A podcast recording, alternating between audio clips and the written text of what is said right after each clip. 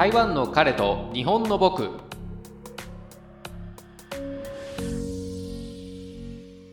台湾人パートナーを持つ日本人ゲイが台湾での生活を通じて感じたことを皆様にお伝えする番組です。はい、だいじゅうきゅうかいめになります。皆さんお元気でしょうか。まもなくにじゅっかいめを迎えますね。えー、あの、まあ、今回はですね、ちょっと実験的というか、まあ、変わった形でいこうかなと。うん、まあ、まだそんなに番組をやってるわけではないんですけれども、自分のことについて話すという機会がそんなにないかなと思っているので、今回は自分史というか、そんな感じで自分のことを話していこうかと思っております。えー、というのもですね、なんかこうプロフィールみたいなものを話すというよりも、テーマを設けまして、切り離せなかったデジタルな人生ということで、デジタル機器との関わりというか、まあ、どういうそのデジタル機器を使ってきたかというか、まあ、それで大体世代が分かってしまうんですけれども、まあ、そういったところをご紹介していこうかなと思っております。あの自分の父がですね、今でいうガジェット好きみたいな人でですね、昔からなんですけれども、自分の子供時代ですね、パソコンに触れる機会がとても多かったんですね。何かこう新しい商品が出てきては自宅で使うみたいな感じですけれども、まあ、そんなにあの裕福というわけではなかったので、あの、まあ、本当にいちねんにいっかいぐらいですけれども、まあ、そういった感じで新しい機械が他の家にないようなものがあったりしたんですね。でもうそうですね、さんじゅうねん以上デジタル機器に囲まれた人生を歩んできたためか、まああの様々な世代の方が聞いてらっしゃるポッドキャストですんで、まあ、その歴史を振り返ってみようかなと思っております。まあ、今回本当にあのゲイ台湾どちらとも関係ないので、ちょっとタイトルとは違う内容になってしまうんですけれどもね、自分はどの時代の人かなといろいろ考えながら聞いていただければなと思っております。まずはじめにですね、出会ったパソコンですねなんですけれども、それが エヌイーシー の ピーシーはちはちまるいち という、うん、機械なんですけれども、エヌイーシー は皆さん聞いたことあると思うんですけれども、 ピーシーはちはち、まあ、きゅうじゅうはちまでは聞いたことあるかもしれないですが、はちじゅうはちっていうのはね、あの、まあ、この頃本当にパソコンを持っている人っていうのがごく限られた感じでしたね。オフィスにはあるけれども自宅にはないという感じで、パソコンという今でこそそういう名前がついておりますけれども、パーソナルな感じではなかったですね。うーん、パソコンというよりも本当にオフィスで使う機械というものだったんですけれども、まあ、このパソコンがあったものの、まあ、自分は本当にちっちゃかったので、あの何かこうね、オフィスとかそういうわけではなくて、マリオブラザーズをこの機械で、うん、遊んだ記憶があります。なので、まあ、ファミコンも一応遊んだことはあるんですけれども、それよりも前だったか後だったか忘れましたけれども、マリオブラザーズはよくこの ピーシーはちはちまるいち で遊んだなという記憶があります。調べてみるとですね、この機械価格定価ですかね、にじゅうごまんえんくらいですね、うんということらしいです。で、解像度が解像度というのは画面の大きさですけれども、 ろっぴゃくよんじゅうかけるにひゃく、まあ、これドットという単位ですよね。つまりその色がついているつぶつぶの数がですね、横がろっぴゃくよんじゅうドット、えー、縦がにひゃくなので、本当に今のスマホのそうですね、もうちょっとちっちゃいぐらいかもしれないですね。まあ、それであの大きなブラウン管のモニブラウン管じゃないですね、えっとあれなんて言うんでしょうね、まあ、モニターですね、大きなモニターでそれぐらいしか映らなかった。で、色の数ははっしょくということですね。で、こちらの記憶媒体、初めのこのはちはちまるいちシリーズはなんかなかったらしいですけど、内部メモリーだけだったと思うんですけれども、家にあったのはごインチフロッピーディスクのなんかふたつあったかな、ひとつだったか忘れましたけれども、あったのを覚えています。で、このごインチフロッピーディスクというもの自体がご存知ない方もいらっしゃるかもしれないですけれども、ごインチが、えーまあ、約じゅうさんセンチですよね。なのでこのじゅうさんセンチ四方の大きさの、うん、フロッピーディスクなんですけれども、まあね、これ本当に大きいんですけれども、なんかこう硬いものじゃなくてですね、本当にレコード、アナログレコードが入っているような感じのものでですね、上にまあその直接触ってしまわないようにプラスチックというかなんかそういうもので覆われているディスクなんですけれども、うーん、まあ本当にのレコードに記憶している感じと思っていただくと分かりやすいかなと。まあ、ただそのアナログレコード自体も今の時代はそんなに使うこともないですよね。音楽とかだったらあるかもしれないですけれども、そのデータを保存するっていう意味ではそういうものを使わないので、うん、想像はしにくいかもしれないですけれども、これがですね、まあ、ごインチフロッピーディスクに保存するたびにですね、結構ガッチャンガッチャンガッチャンがすごく時間がかかるんですよね。なんかその音を聞くとすごい懐かしい気持ちにはなるんですけれどもね、まあ、今は、うん、多分使われてないはずです。でその頃ですね、まあ、ななインチフロッピーディスクっていうのもあったと聞いたことがあります。郵便局とかまあ、そういうオフィスの環境ではあそういったものがあるという話だけですね、聞いたという感じですけれども、まあ、家庭ではだいたいもうごインチフロッピーディスクからになるのかなと思います。でまたこれもですね、フロッピーディスク入れてなんかあのレバーを下ろすと、まあ、取り出せないようになるんですけれども、まあ、その取り出せないような状態でガッチャンガッチャン言ってるところを無理やり取ってしまうと、もうそのフロッピーディスク自体が使えなくなるというか、なんかエラーな状態になってしまうという、まあ今ではあまり考えられない、本当アナログに近いデジタルの機器という感じなんですけれども、でこの時代にマイコンベーシックマガジンという雑誌があったんですね。今はもうないのかなと、なんか名前が変わったかもしれないですけれども、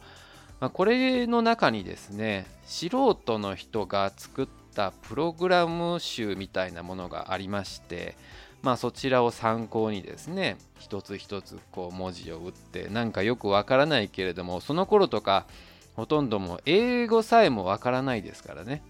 うん、なんとなくその打ってみて、であれって全部入れてしまわないとエラーになるんですよね。途中でこれ合ってるのかなみたいな確認ができない、デバッグみたいなものができないので、最後まで打ってみて動かしたらエラーみたいな感じで、どこだどこが間違ってるんだろうなとかって結局わからないまま、最終的にはその収録されている状態でなんか誤字というか間違った部分があったりっていうのもあって、まあでもそこまでそれをねこう解析して直してやろうみたいな、ね、意欲はなかったんですけれども、まあそうやってエラーと戦いながらですね、地道にゲームとか音楽を楽しんだ思い出があります。でその後にまあ後というか同時進行ぐらいでファミリーベーシックっていうのがファミコンで出たんですよね。皆さんこれであればあ聞いたことあるなというのはあると思うんですけれども、こちらでプログラムを作ったりしたこともあったんですね。まあこのファミリーベーシックっていうのがどういうものかというと、ベーシックっていう言語があるんですけれども、それをファミコンの中で、えー、まあ作ることができるという、うーん接続機器としてはキーボードですね、そちらがあったんですね。うーん、まあ、今は何でしょう、中古とかでもあるのか分かりませんけれども、もう本当骨董品みたいなものになるのかもしれないですね。でこれの記録する媒体というのがカセットテープだったんですよ。これどういう感じで保存してたのかなって、その当時のことなかなか思い出せないんですけれども、うーんなんかプログラムをある程度作ってから、あの本当カセットテープの機械ですね、それをなんか録音って押した状態で、うーん確かなんかセーブみたいなのにすると保存できたと思うんですけれども、でまあこのファミリーベーシックの中にですね、ミュージックボードっていうみっつの音が同時に鳴らせるなんて言うんでしょう、作曲ソフトみたいなのがあったんですよね。うんまあ本当作曲ソフトって言っても作れるその時間っていうのが本当にどのぐらいでしょう、じゅうびょうかにじゅうびょうかわからないですけど短いものだったので、うん、これで作曲しようっていうほどではなかったですけれども、まあそういう簡易的な音楽、今でいうデスクトップミュージック的なやつですかね、どういうかわからないですけれども、まあそういうものが本当好きでした、触るのが。はい。でその後にですね、まあ、次はまたパソコンの話になりますけれども、エムエスエックス というシリーズのパソコンを主に使っていました。まあ、これはですね、まあ、前の ピーシーはちはちまるいち は本当完全に父親のものとして、えー、買ってたんですけれども、 エムエスエックス からまあ子供用にということで、えー、父親が買ってくれたものなんですけれども、でまあ兄とですね、まあ、共用という形で使ってたんですけれども、うん、まあ、ゲームに関してはファミコンとさほどラインナップは変わらないのかなと、むしろファミコンよりは少ないですけれども、うん、まあその エムエスエックス ならではのゲームというのも、まあ、確かにたくさんいろいろありました。その中でも多かったのが、うん、ちょっと大人な感じのゲームが多かったかなっていうことですよね。ファミコンでなんかこう大人の香りというか雰囲気がするゲームっていうのは本当、まあ、あったのかもしれないですけれどもない感じですよね。もちろんそのファミコンという名前なので、そのね、子供がするゲームに大人のゲームが入っていてはねダメなので、しかしその エムエスエックス というのは本来その子供が遊ぶというよりも、その子供が遊んでいたゲームを大人がまあその当時ですけれども大人がゲームするってそんなにこうかっこいいものじゃなかったんですよね。うん、恥ずかしいということもあって、そういうパソコンでファミコンのゲームを遊ぶという目的で エムエスエックス でゲームが発売されていたと思うんですけれども、まあそういった エムエスエックス の環境もあってですね、大人なゲームが、うん、まあ自分はしなかったです。もちろんそのゲームを買う時も親が買ったものを、うん、するという感じだったので、まあ、ただですね、なんか親が、うん、こそこそとそういうゲームをしてたかなっていう記憶はなんとなくありますね。そのでも大人のゲームって言っても今の、うん、ゲームとは違ってですね、本当に軽いその露出があるぐらいの大人なゲームですけれどもね。うーんでこの時になるとですね、あの記憶媒体というか、まあ、ゲームとかもですけれども さんてんごインチのフロッピーディスクだったんですよね。うん さんてんごインチで、これがあのごインチと違って結構分厚い、本当硬いプラスチックに包まれている状態のものでですね、で本当ゲームとか買うとごまいぐみとかじゅうまいぐみとかなんかそんな感じでフロッピーディスクが入ってたりするんですけれども、まあ、そういったあの本当携帯性が良くなったということで、本当にパソコンのゲーム自体が急激に増えたんじゃないですかね。うん、でまああのその頃ですね、 エムエスエックス 買ってから近所のちょっと金持ちの子がですね、エムエスエックスツー プラスっていうさらにちょっと良い機種のものが出たんですけれども、まあそれは当時かなり高かったんですよね。それを近所の子が持っていたんで羨ましいなっていうのがこの エムエスエックス に関する自分の中での思い出なんですけれどもね。はい。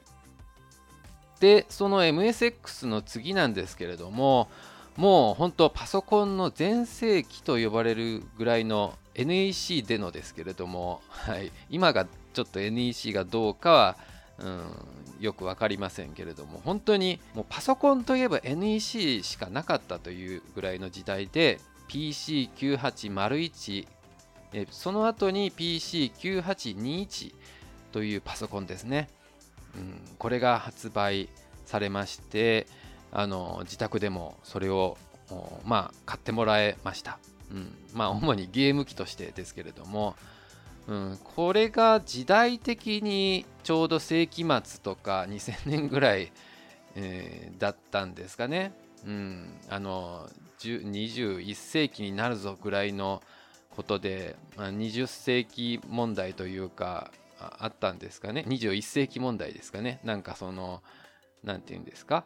えー、とにせんいちねんとかになったらパソコンが急に狂うとか、預金口座がなんかいきなり増えたり減ったりするとかっていうなんか問題があった頃かもしれないですけれどもね、うん、懐かしいですね、うん、本当でもこの頃パソコンゲームも本当最盛期だったのかなという気はします、うん、でやっとですねこの頃ハードディスクが登場していたのかな、 エムエスエックス の時代もあったのかもしれないですけれども、うん、ただまあハードディスクが出てきたと言ってもですね、今のような本当何ギガとか何テラとかっていう話ではなくて、ごメガとかじゅうメガとかそういう単位だったと思います。フロッピーディスク自体が いってん、あれいくらとかな、いってんにメガか いってんよんメガぐらいですかね、入るんですけれども、まあそのフロッピーディスクがじゅうまいぶんぐらいしか入らないんですけれども、それでも数万円したので、本当ハードディスク専用ゲームとか出てきた時はですね、もうどうやって親にねだって買ってもらおうかというようなことを悩んだあ時期でしたけれどもね、うん、でこのハードディスクがですね、あの、まあ、ゲームとか入れて遊んでたとするんですけれども、いろいろとこう読んでいる時期も、あの前のごインチフロッピーディスクみたいにちょっとなんか音がするんですね。まあごインチほどは大きい音はしないですけれども、ギュンギュンギュンギュンギュンと音するんですね。ガッチンガッチンと音するんですけれども、まあその間でですね、少しでも揺らしたりするとですね、もうデータが吹っ飛んでしまうという危険な箱でもあったわけなんですね。でまあこの頃ですけれども、好きなゲームといえばガイナックスのプリンセスメーカーとか、ファルコムのブランディッシュっていうゲームがあったんですよね。でプリンセスメーカーは、うん、そうですね、結構最近でもなんか新作が出たかなっていう気はするんですけれども、うん、まああのお姫様を育てるというゲームですね。はい、あの本当にこの頃はあのハマりまして、自分で攻略本を作ってたぐらいなんですね。もちろん時代的にインターネットというものが、うん、技術的にはあったかもしれないですけれども、一般家庭にはない時代ですので、うんあのまあ、ゲームの攻略といえば攻略本を買うしかなかったんですけれども、ただパソコンのゲームっていうのは攻略本っていうのは基本的にうーんなかったと思うので、もう自分でそうやって作るしかなかったんですね、うん、でですね、まあ今日エロゲと呼ばれる成人ゲームが成人向けのゲームが大量に現れたのも、うん、この世代かなと思います。ゲームの販売店に行くとですね、成人コーナーみたいな感じはなくてですね、本当に普通のゲームの横にいきなり現れるみたいなことがあってですね、後でまあそこのところがいろいろと教育上良くないということで、あのビデオのようにですね、成人コーナーみたいなものができただったと思います。はい、でですね、この頃の成人ゲーム、うん、じゅうはっさいになってたかなってなかったかはちょっと記憶してないですけれども、なってなかったとしたらちょっと問題ですが、うん、エルフという会社のなんか同級生っていうゲームがですね、これ爆発的人気でですね、まあこれどうやってみんなじゅうはっさい以下の人はその年齢をごまかして買うかみたいなところが本当に話題になってましたね。でなんかこう、まあ、エロゲっていうジャンルのものはもちろん他にもいろいろあったわけなんですけれども、そういったものっていうのは大体なんかこうストーリーとかはも関係なくですね、ただその裸を見せるとかそういう行為を見せるだけみたいなことが多かったんですけれども、ただこの同級生というゲームぐらいからですね、すごくストーリーを重視というかゲーム性を重視したものがたくさん出てまいりまして、まあそのいろいろと性的なコンテンツでこう興奮するということ以外にですね、ゲーム的に面白いということで本当に流行ったんですね。うん、で僕もそのこの時代に初めてゲーム的に面白いということで興味を持ってですねやってみて、うん、人生初めての性的なこうコンテンツに触れた、うん、時だったのかなと気がしますね。うん、もちろんこの頃ってアダルトビデオとか見てなくって、で自分がゲイかどうかもそんなに定かではなかったかもしれないですよね。うん、なので本当にこれを見た時になんか本当衝撃的でしたね。ああ、エロいってこういうことなんだみたいなことでしたけれどもね。はい。でですね、まあちょっと話を変わりますけれども、うん、この ピーシーきゅうはちまるいち とかで、えーっと、音楽の作成のソフトですね。前のファミリーベーシックの時も話しましたけれども、音楽結構好きなんですよ。うん、子供の頃、あのエレクトーンですね。それを習っていたという影響もあってですね、本当に昔はですけれども作曲家になりたいというかミュージシャンになりたいというふうに願ってましたね。うーん、多分 ティーエム ネットワークとかが出てきてですね、まあ、小室哲哉がこのローランドのキーボードを使ってなんかこう電子的な音楽をやっているという、まあそういうのが珍しい時代でもありましたけれども、そのローランドから発売されている、まあ、ミュージローというソフトがあったんですね。うん、初めてこの時、えー、ディーティーエム デスクトップミュージックという言葉を聞きましたけれども、まああのー、本当にいろいろと夢を見させていただいたなという気はします。はい、ミュージロー楽しかったですね。いろんなシリーズが出てですね、まああのそのソフト自体の値段が高くなってきたので、途中でこれはちょっともう追いつけないなという風になって諦めてしまったんですけれども、うーん、まああのこの頃の時代から音楽触れられていた方もお、まあ、お聞きいただいている方の中でいらっしゃるかもしれないですけれどもね。はい、今このミュージローとかどうなったんでしょうか。はい、ピーシーきゅうはちまるいち、ピーシーきゅうはちにいち の時代ですね。他にもいろんなパソコン、例えば エックスろくまんはっせん とか、あ、あと東芝の出してたものかな。あ、東芝じゃないで、富士通ですね。えー、エフエム タウンズというような機種もありましたけれども、まああのー、自分は本当に、うん、ずーっとと エヌイーシー のお世話にこの後なってたのかなという気はしますね。はい。でその後なんですけれども、やっとですけれども Windows が登場するということですね。皆さんが分かる世代になってきたかなという気はしますけれども、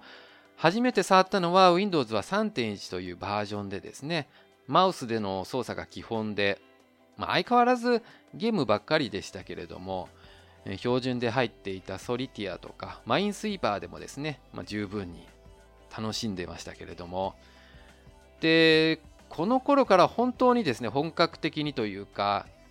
今まで紙でやってたことが、うん、電子化されてですね、うん、パソコンは個人の趣味という感覚から身につけないといけないっていうスキルの一つになったのもこの頃だったんじゃないかなと思うんですよね。うん、バイトをしていたホテルでもですね、パソコンで売り上げを管理してドットプリンターっていうのがある、今はでもあるのかな。この前見たのは空港のなんかチェックインカウンターみたいなところで見たことあるんですけれども、あのジジジジジジって音がするドットプリンターですね。よくあの転写紙っていうんですかね、にまいとかさんまい重ねになっている紙が上からこう印刷すると下にも印刷されるっていう紙ですけれども、まあ、そういったもので領収書とかはうん、プリントしていたわけなんですね。はいまあ、その頃も ウィンドウズ さんてんいち ぐらいからうーんそうですねなんかシリアルケーブルだったっけなパラレルケーブルだったかななんかそんな今とみたいな ユーエスビー じゃないですけれどもそういうのでつなげてうんプリンターも本当個人が持つ時代になったという頃ですね。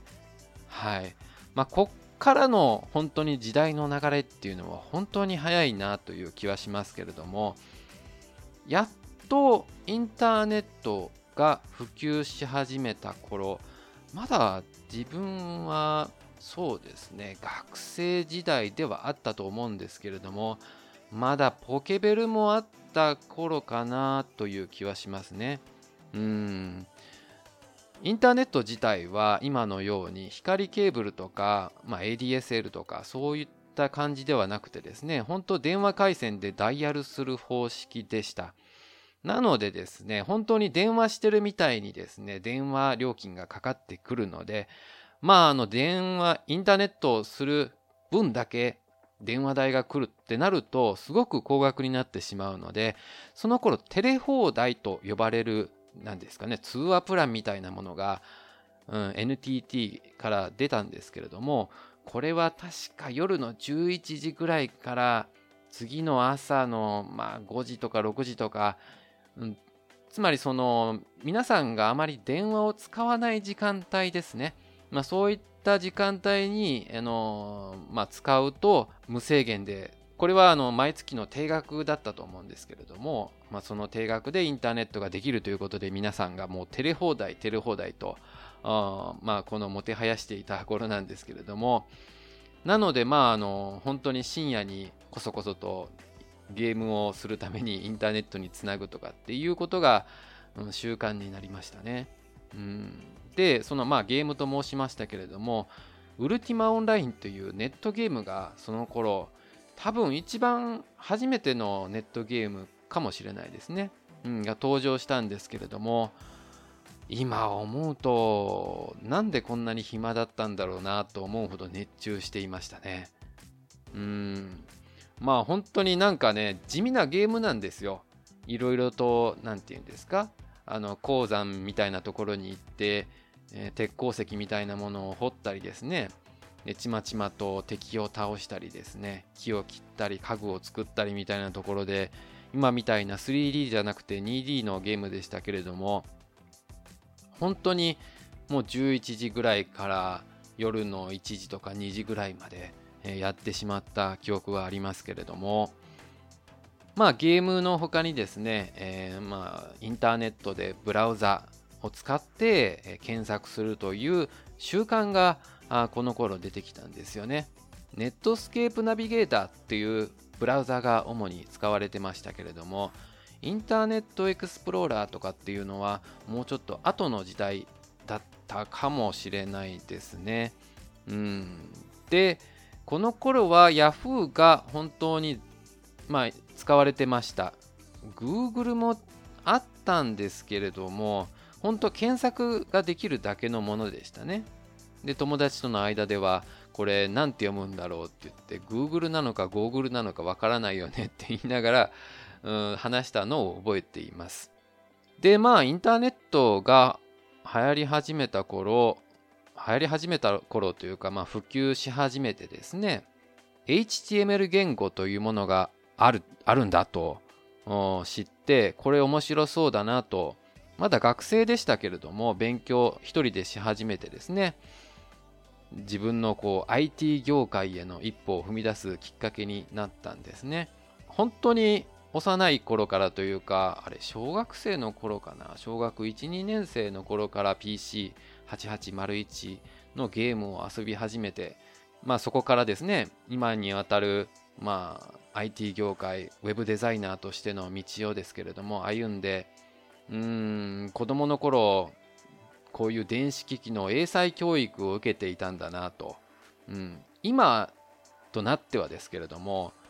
あんまりパソコン触った仕事したくないなずっと画面ばかり見てインターネットの仕事ってなんか、うん、建設的でないというかものづくりしている人が羨ましいよなみたいなことでまあちょっとあんまり自分の仕事パソコンの仕事っていうのが好きじゃないんですけれども、でも結局のところなんか仕事としてはそれが捨てられないみたいな、自分はそういう子供からの親からのパソコンを与えられた記憶からですね、うーん根っこの部分は好きなのかなっていう気はしますね。